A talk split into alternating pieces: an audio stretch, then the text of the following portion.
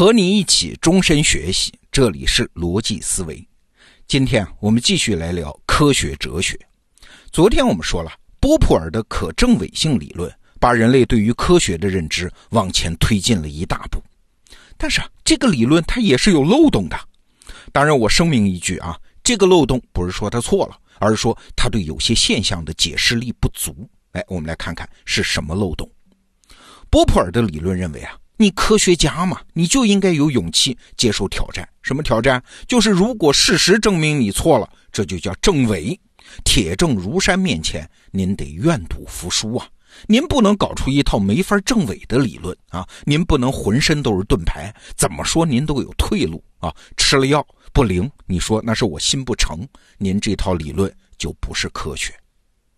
那好，如果波普尔说的是对的啊，我们来设想这么一种情况。我们都知道水往低处流啊，地球上有重力嘛。我们不离开地球啊，我就在地球上，我随便带你去看一处喷泉，我指着喷泉里面的水，我说看见了吧？这分明是水往高处流啊！你那个水往低处流的理论被证伪了呀，这是事实啊，请您立即纠错，放弃原来的理论。那你肯定不会放弃啊。你会争论说，这喷泉的水往上流是因为里面有额外的动力，这不算证伪。那我就笑呵呵地看着你说：“你看你，哈哈，你还是波普尔的信徒呢？你开始狡辩了，不是？这是眼睁睁看到的证据，你都不承认，你怎么这么不诚实嘞？你还有没有科学的态度嘞？”哎，这刚才我是做了个设想啊，在这个设想中，我的做法是完全符合证伪理论的。我出示了证据，这个证据和你那个理论所说的正好相反，我完成了证伪啊！但是事实上呢，我很荒谬嘛。那问题出在哪儿呢？问题就出在我给你看的这个证据上。证据这玩意儿，他自己不会说话的，更不会自己跳出来证伪啊。我在使用证据的过程中，我可能用对，我也可能用错的，所以证据本身就是一个非常主观的事儿。啊，那你拿一个非常主观的事儿说，你就得愿赌服输，其实又会挑起一场新的争论。所以你看，哪个科学是对的，哪个科学是错的，好像又出问题了。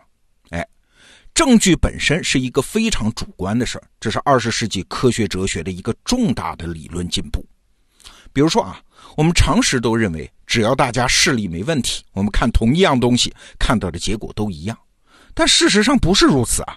人看东西靠的是眼睛，但决定你看到什么的那可是大脑啊。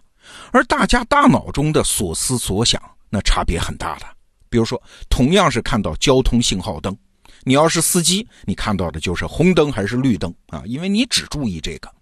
但是坐在司机旁边的，要是一个设计师呢，他看到的就是灯杆设计的好看不好看啊。再比如说，对于手写的那种潦草的文字。如果这个语言是你的母语，那你辨认的能力就会强很多。如果这个文字对你是外语，那你可能就认不出来。所以你看，你看到的是同一样东西吗？观察呀，其实是一个非常高度主观的过程。到底看到了什么，取决于你头脑中有什么样的理论。哎，在科学哲学的历史上，这就叫理论渗透观察。好了，说到这儿。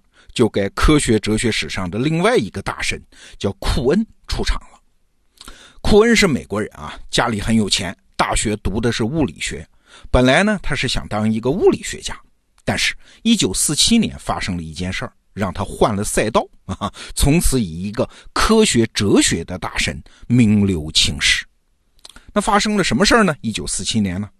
话说，1947年，库恩正在写自己的博士论文。那是个物理学话题啊，那中途呢，他凑巧被邀请参加一个给外行讲物理学的讲座，那他就停下手头的论文嘛，开始研究一点物理学史，给外行讲嘛，讲历史有故事好听啊，所以他看了很多资料，什么伽利略呀、牛顿呐，一通看。看完之后，他有一个惊讶的发现，就是科学的进展。不是我们理解的那个样子啊！不是从零到一，再从一到一百，那个逐步渐进、越来越逼近真理的过程。这知识啊，它不是这么积累起来的。知识的发展像什么呢？打个不精确的比方啊，有点像造房子。我先是按照过去的图纸造，那风格呢是当时的。功能需求也是当时的。这房子能住人吗？当然能住。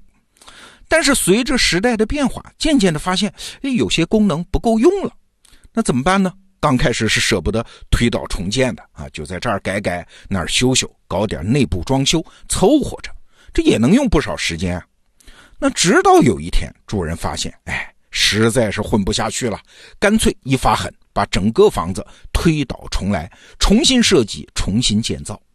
虽然很多建材用的还是老房子拆下来的，但它本质上是一所全新的房子。这科学它也一样啊，它不是一个持续的积累过程啊，而是先开始啊，不断的在老观念里面小修小补，到了不得不推倒重来的时候，再来一个大颠覆、大革命，这才是科学发展的真相。那库恩觉得啊，自己有必要还原这个科学发展的真相，于是他开始转行，专门搞科学史研究。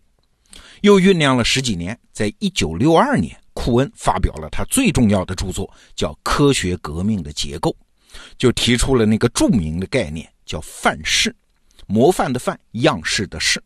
咱们得到 APP 的大量用户对这个概念应该很熟悉了。那简单说呢，范式就是一个共同体成员所共享的信仰、价值和行为方式。那每一次科技革命，无论是哥白尼、牛顿还是爱因斯坦啊，本质上都不仅仅是具体结论上有所刷新，它都是一次范式转换啊。这里面不仅有科学的递进，还有全套价值观和方法论的变革。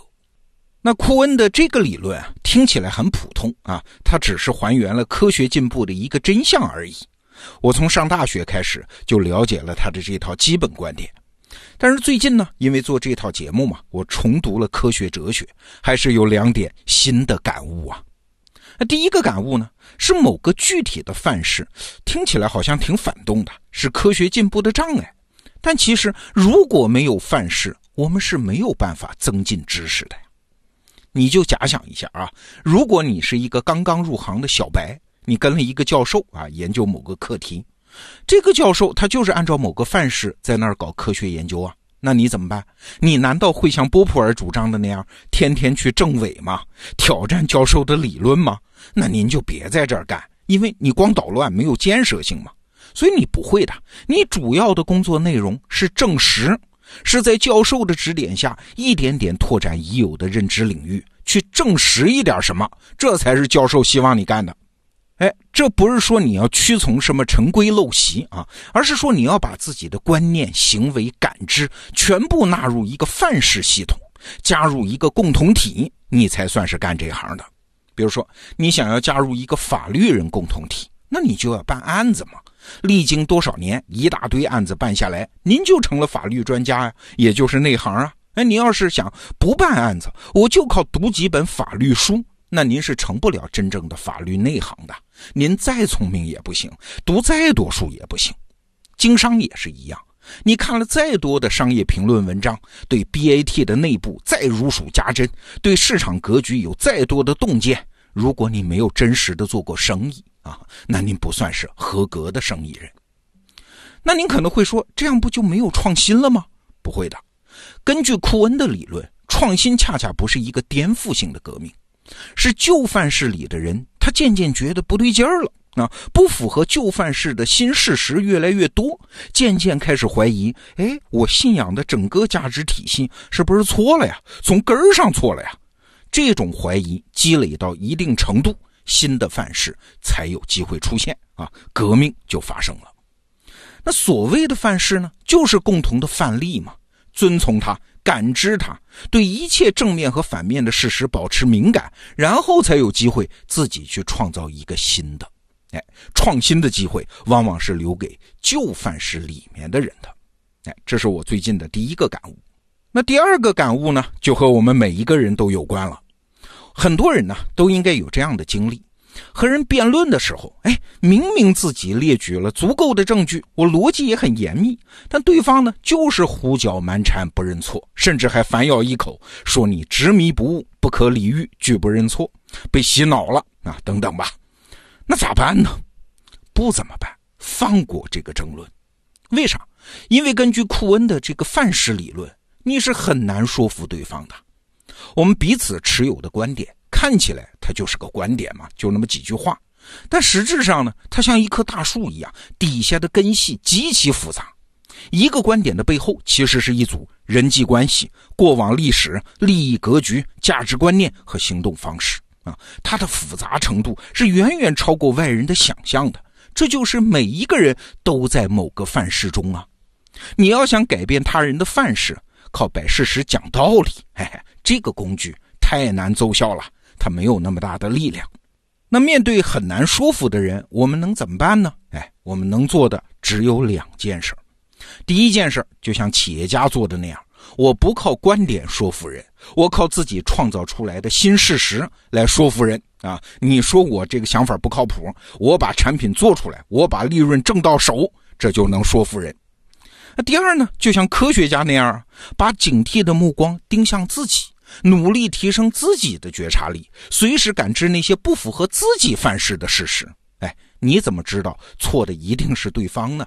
你自己被颠覆的可能性其实也很大。说到底啊，能让我们获益的，其实不是说服别人，而是找机会颠覆自己。好，这个话题我们先聊到这儿。逻辑思维，明天继续跟你聊科学哲学。明天见。